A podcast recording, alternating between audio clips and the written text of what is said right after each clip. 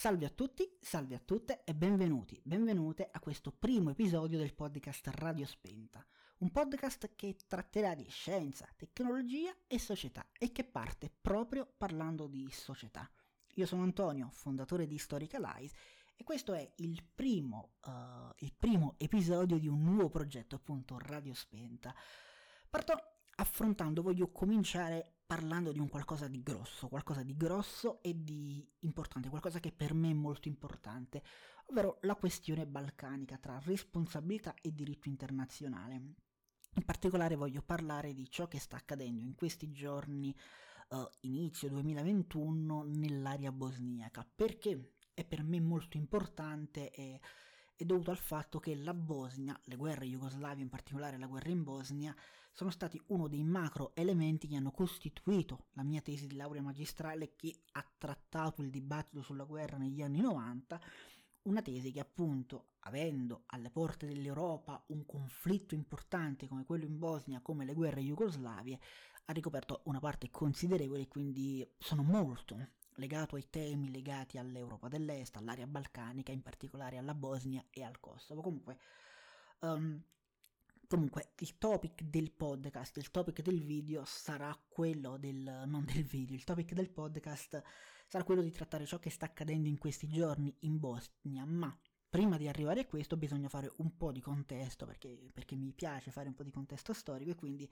cercare di capire un po' qual è la realtà storica in cui si colloca l'area balcanica, una regione che considero un po' l'avanguardia dell'Europa, quell'Europa un po' speciale, colonia culturale dell'Europa occidentale, percepita da noi italiani, francesi, tedeschi, spagnoli, britannici come una sorta di Europa minore, come una sorta di Europa di serie B, per intenderci, un'Europa che però non è davvero Europa. Ecco, alle origini alle origini delle guerre jugoslave, mm, parte qui la devo tagliare, diciamo che la situazione oggi nell'area Balcani, diciamo che oggi, 2021, la situazione, diciamo che ad oggi, a molti anni ormai dalle guerre jugoslave, la situazione in area balcanica è fondamentalmente molto migliorata, ma è ancora molto incasinata, profondamente complicata, ci sono tante forze in gioco, tanti elementi che rendono tutto estremamente delicato e pericoloso, quindi prima di affrontare, no, prima di affrontare uh, quello che sta succedendo oggi, voglio fare un attimo un po' di contesto e parlarvi a grandi linee delle guerre jugoslave svoltesi nell'area balcanica tra il 1991 e il 1999 e alle origini di questi conflitti, secondo uh, Josep Rijevek, nell'introduzione alla propria opera monumentale Le guerre jugoslavie, ci fu la volontà dell'etnia maggioritaria della regione, ovvero quella serba, mal disposta a tollerare che il processo di emancipazione delle diverse realtà nazionali, già avviato negli anni 70 da Tito, portasse, dopo il crollo del muro di Berlino, a una soluzione di tipo confederale, Continua lo storico dei Balcani scrivendo che a differenza del vecchio maresciallo, il vecchio maresciallo sarebbe Tito, convinto che la Jugoslavia avrebbe potuto sopravvivergli solo garantendo l'uguaglianza alle sue numerose etnie, i serbi non accettavano l'idea di perdere una supremazia conquistata fin dai tempi della prima guerra mondiale con la forza delle armi. Ecco. Per Josep Rijevek, per intenderci, l'espressione, l'estremismo del nazionalismo serbo è uno dei motivi principali, se non addirittura il principale motivo, forse addirittura l'unico motivo alla base, alle origini delle guerre jugoslave, guerre che condensano poi al loro interno secoli di diffidenza, secoli di tensioni, secoli di intolleranza, secoli di conflitto e che esplodono poi definitivamente negli anni 90. Guerre che sono state riconosciute a posteriori come uno dei momenti più imbarazzanti e drammatici della storia contemporanea teatro di scenari atroci consumatisi alle porte dell'Europa fin dai tempi della seconda guerra mondiale, praticamente è uno dei momenti peggiori per l'Europa dalla seconda guerra mondiale, è il momento peggiore per l'Europa dalla seconda guerra mondiale. E ciò che diede scandalo negli anni 90, uh, eh, soprattutto in Europa, fu la parziale indifferenza, almeno iniziale, dell'Europa stessa, dei paesi europei. Paesi che iniziarono a mobilitarsi soltanto in seguito alle prime istanze italiane e da questo punto di vista va dato grande risalto all'opera italiana che, cercando di trovare una propria collocazione internazionale dopo la fine della guerra fredda, si propose in quel contesto come mediatore, come paciere, cercando di mediare un po' tra le parti e nel fare questo riuscì forzare in un certo senso la mano dell'intervento delle Nazioni Unite un intervento che, anche se per molti uh, fu percepito come limitato, dai locali, dalle popolazioni dell'area balcanica, fu visto come unica vera ancora di salvezza. E uh, praticamente ancora oggi, a distanza di quasi 30 anni no, dal, dall'inizio di quei conflitti, uh, molti oggetti che furono lasciati lì dai uh, caschi blu delle Nazioni Unite fondamentalmente sono custoditi dai locali come vere e proprie reliquie, sono custoditi e venerati. E in tal proposito c'è un video su YouTube di Human Safari di Nicola Ballini che a Mostar, uh, proprio in Bosnia, in un ostello c'è questa sorta di altare realizzato con uh, caschi, caricatori e roba che è stata utilizzata durante la guerra in Bosnia dalle forze di pace dell'ONU che uh, appunto vennero visti, vennero percepiti dai locali non serbi come dei salvatori, come degli eroi. I serbi stavano sterminando tutti, loro sono andati lì e li hanno fondamentalmente salvati. Comunque, uh, comunque Uh, tra l'altro, a proposito di Mostar, c'è un interessantissimo aneddoto che riguarda la piazza centrale della città, perché al centro della piazza centrale di Mostar, dove ci furono diversi, furono compiute diverse atrocità durante la guerra,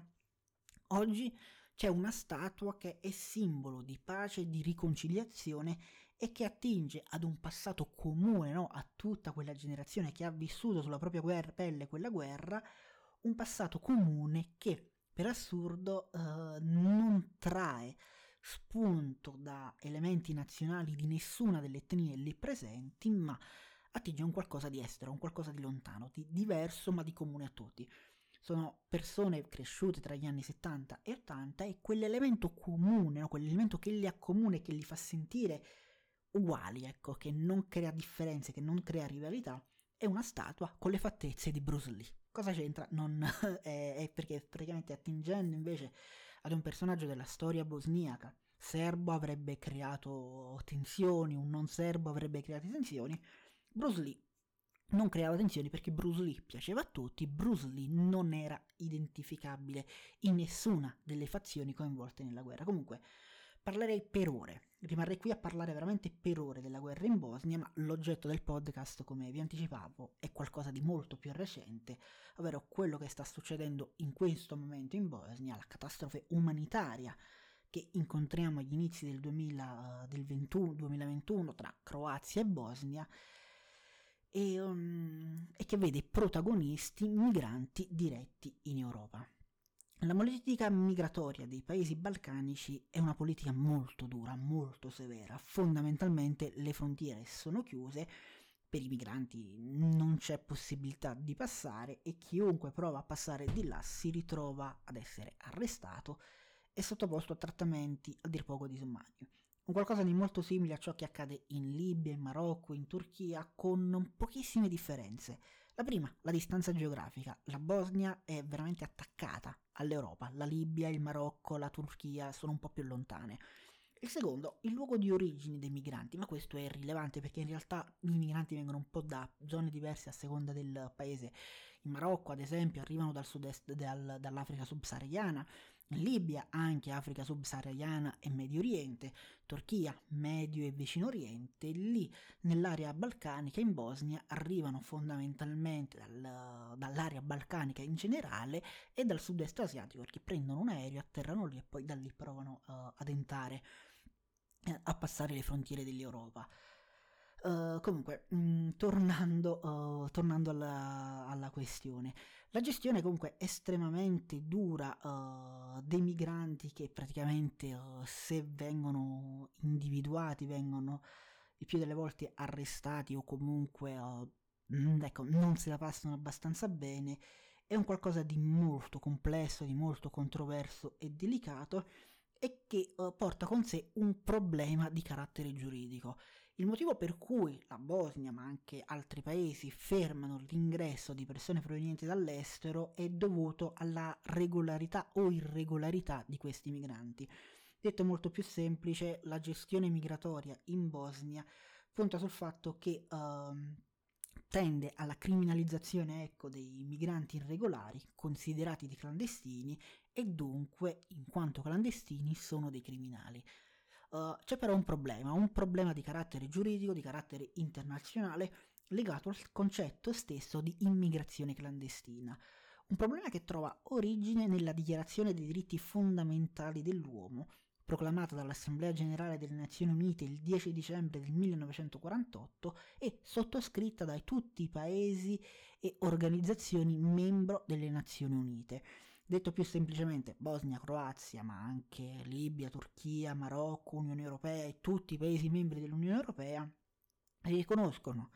nel, princi- nel proprio corpo legislativo i principi della Dichiarazione universale dei diritti umani dell'ONU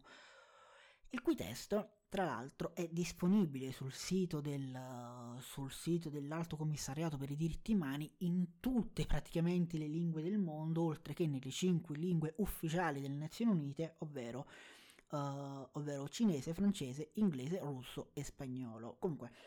Uh, comunque, sulla base di questi principi, sulla base dei principi sanciti da questa dichiarazione del 48, uh, ehm,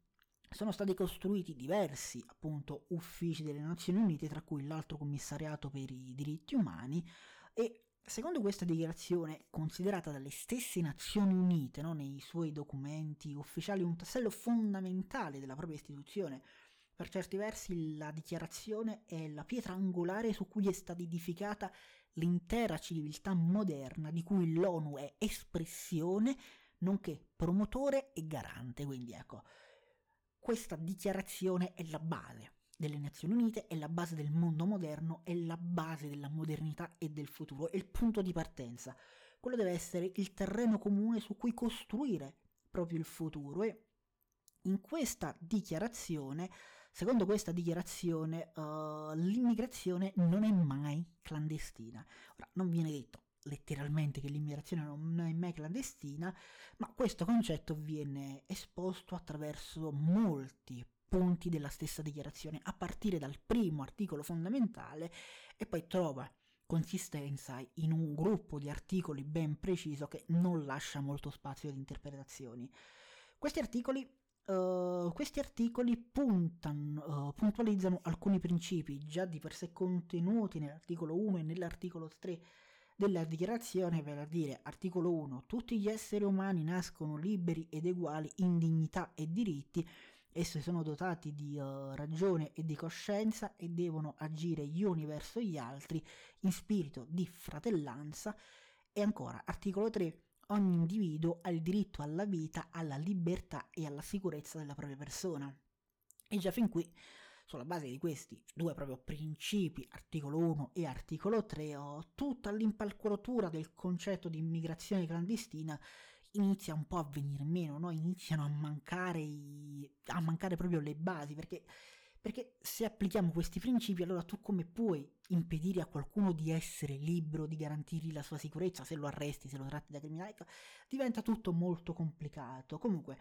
Già sulla base di questi principi uh, inizia a crollare l'impalcatura dell'immigrazione clandestina, però se vogliamo essere rompiscatole, puntigliosi e meticolosi, allora possiamo spostarci su degli articoli invece che sono un po' più puntuali e molto più precisi e lasciano veramente pochissimo spazio ad interpretazioni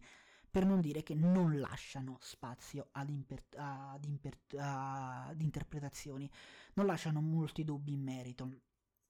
Questi sono gli articoli 13, 14 e 15. Per essere più precisi, l'articolo 13 recita Ogni individuo ha diritto alla libertà di movimento e di restare entro uh, e di residenza entro i confini di ogni Stato. Ogni individuo ha diritto di lasciare qualsiasi paese, incluso il proprio, e di ritornare nel proprio paese. E già qui, articolo 13 sta dicendo che ogni individuo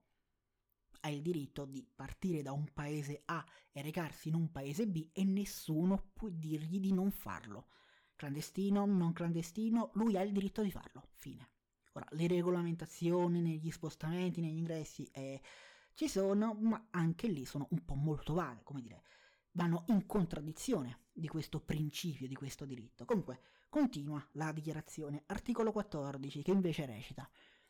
Ogni individuo ha il diritto di cercare e di godere in altri paesi asilo dalle persecuzioni. Quindi, se io vengo da un paese in cui c'è la guerra, oltre ad avere il diritto di andare dove cavolo mi pare, ho il diritto di chiedere protezione da quel paese in cui c'è la guerra, ho il diritto di scappare dalla guerra, ma ho anche il diritto di scappare dalla povertà. Articolo 14 e articolo 13 della Dichiarazione dei diritti dell'uomo. Continua però l'articolo 14 continua precisando che ci sono delle eccezioni. Ci sono delle eccezioni all'articolo 14, quello che dice che ogni individuo ha il diritto di godere in altri paesi di asilo e di chiedere asilo che gli deve essere concesso. In pratica sta dicendo alcuni paesi in alcuni casi può non essere concesso il diritto d'asilo. Quali sono questi casi? Beh, questi casi uh, sono quando l'individuo sia realmente ricercato per reati non politici o per azioni contrarie ai fini e ai principi delle Nazioni Unite. Detto più semplicemente, se io sono un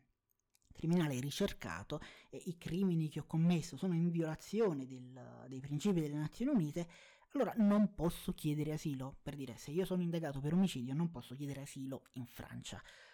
Se io sono indagato perché la mia idea politica è in conflitto con quella del governo, allora posso chiedere asilo politico in Francia. Detto molto molto semplicemente. Uh, comunque, tornando, tornando alla dichiarazione, continua con, che continua con l'articolo 15, secondo il quale, secondo l'articolo 15, ogni individuo ha diritto ad una cittadinanza e Nessun individuo potrà essere arbitrariamente privato della propria cittadinanza né del diritto di mutare la propria cittadinanza. Le leggi che restringono la richiesta di cittadinanza, io vado in un altro paese e chiedo la cittadinanza, quelle leggi sono in conflitto con questo, questo principio. E la cosa interessante di questa dichiarazione e di quella che è poi la gerarchia internazionale che colloca la dichiarazione delle Nazioni Unite nel contesto del diritto internazionale al di sopra delle leggi nazionali, mette molto in discussione tutto il comparto di leggi che vogliono regolamentare e regolare l'immigrazione, che vogliono soprattutto limitare, non tanto regolamentare. Perché appunto quando si va a cercare di limitare l'immigrazione, quando si va a cercare di limitare o di impedire a qualcuno di spostarsi da un paese all'altro, un qualcuno che non ha commesso crimini, lì si stanno infrangendo diversi principi, diversi articoli della dichiarazione dei diritti fondamentali, e sottolineo fondamentali, dell'uomo, dichiarazione principe delle Nazioni Unite. Questi articoli, come vedevamo, non lasciano troppo spazio a interpretazioni. Ogni individuo è libero e, a meno che non abbia commesso gravi crimini in contrasto con i principi delle Nazioni Unite, ha il pieno diritto di lasciare in qualunque momento e per qualunque ragione il proprio paese di origine e ha il diritto di recarsi e di stabilirsi in qualsiasi altro paese del mondo e nessun uomo, nessuna istituzione subordinata all'autorità internazionale legislativa delle Nazioni Unite può negargli questi diritti fondamentali. Ora, essendo le nazioni, gli stati subordinati alle Nazioni Unite perché lo hanno deciso loro, eh, ecco, comunque Comunque, comunque, comunque, tornando, a, tornando al topic, ora che abbiamo visto un po' l'infarinatura generale di quella che è la situazione in Bosnia, di quello che è il contesto proprio del diritto internazionale, cosa sta succedendo in Bosnia? In Bosnia questi diritti fondamentali, ma non solo in Bosnia, anche in Libia, Marocco, Turchia, in tante altre parti del mondo, questi diritti vengono costantemente, uh, vengono costantemente ignorati. In particolare l'ignorare questi diritti fondamentali si colloca soprattutto in paesi uh, che si trovano fondamentalmente al confine con ricchi e prosperi paesi. Questi principi lì sembrano non aver valore, sembrano non avere troppi valori. È come se in Bosnia, come se appena fuori dai confini dell'Europa, ma anche degli Stati Uniti, le regole internazionali, il diritto internazionale perde di valore, perde di autorità, perde di giurisdizione. Perché avviene ciò? Eh, perché avviene ciò lo spiegheremo più avanti. Uh, ciò che dà scandalo in questo momento, ciò perché dà scandalo in questo momento in Bosnia, riperdiamo alle porte dell'Europa, ad un passo letteralmente dall'Europa, ma in realtà nella stessa Europa, perché continentalmente parlando la Bosnia è in Europa, storicamente parlando la Bosnia è in Europa. La Bosnia non è un'Europa soltanto dal punto di vista politico perché non è un paese che fa parte dell'Unione Europea, ma,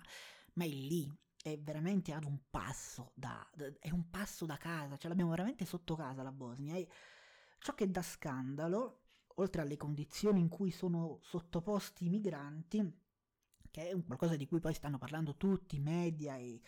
non credo ci sia molto da dire, le condizioni sono disumane, eh, è vergognoso ciò che sta accadendo, punto e basta.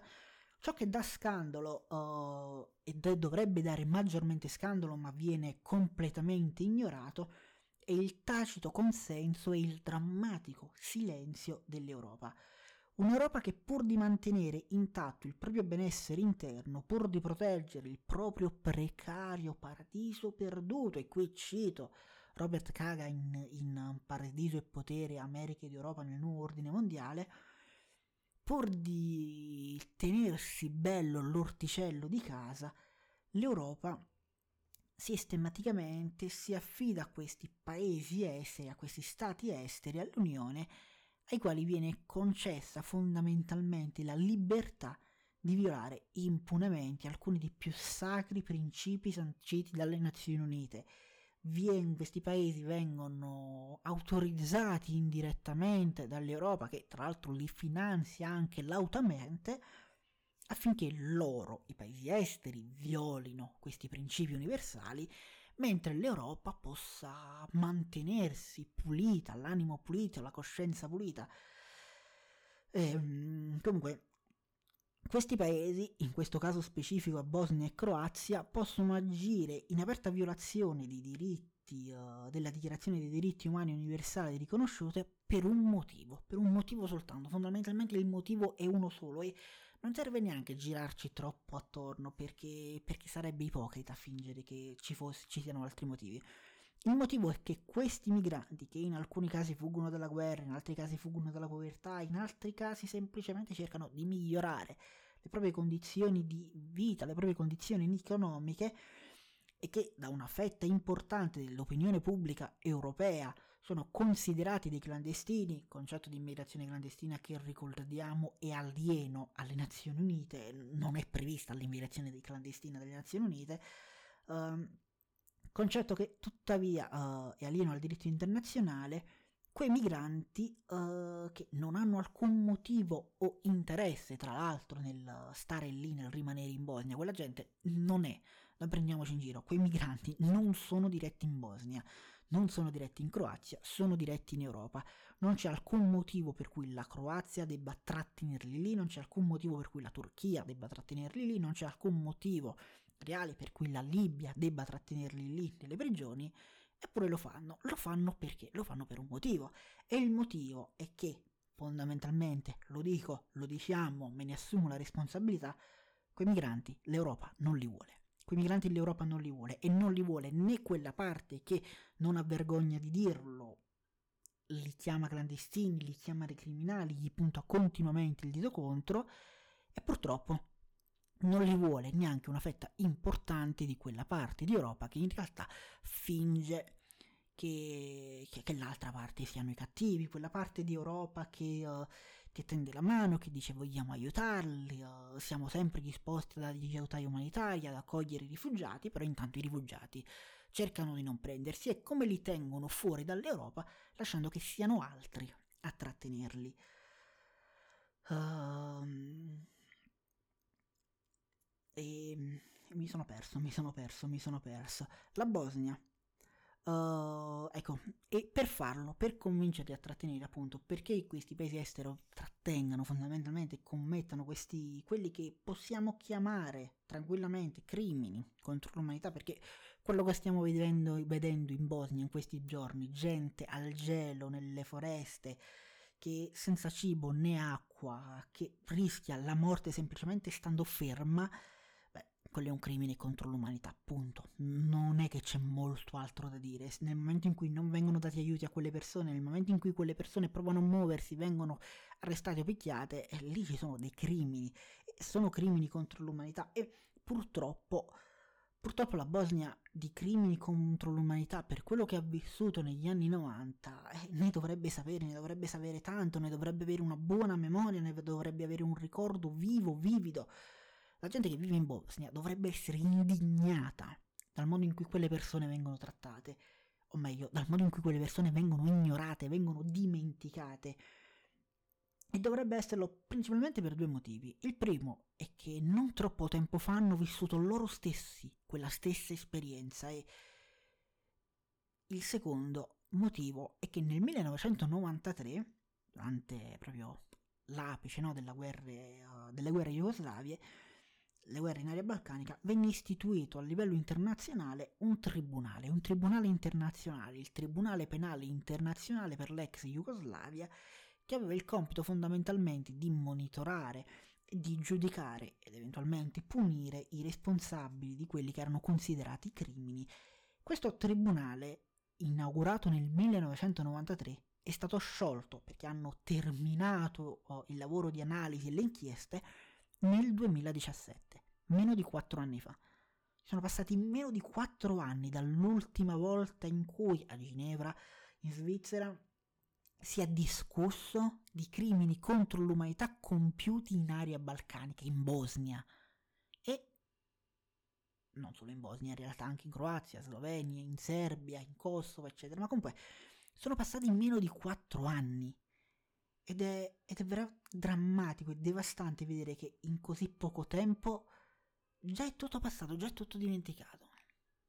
Ora ci sono altre persone che hanno un'etnia diversa, che non hanno condiviso gli ultimi vent'anni di storia comuni a quelle zone che vengono trattati come alcuni di loro sono stati trattati più di 30, circa 30 anni fa. Ma di questo, del Tribunale Penale Internazionale, di quello che è successo negli anni 90, magari ecco, parleremo in maniera un po' più completa in altre sedi, in altre circostanze. Per il momento è tutto anche perché il podcast è venuto parecchio lunghino, sono quasi 30 minuti di registrazione e quindi io vi ringrazio e uh, vi ringrazio davvero tutti per aver ascoltato fino a questo momento. Vi do appuntamento alla prossima settimana e vi ricordo che il podcast è disponibile anche in forma scritta, forse sta cosa avrei dovuto dirla all'inizio, è disponibile anche in forma scritta sul sito historicalife.it. Grazie ancora a tutti per aver ascoltato e noi ci vediamo settimana prossima.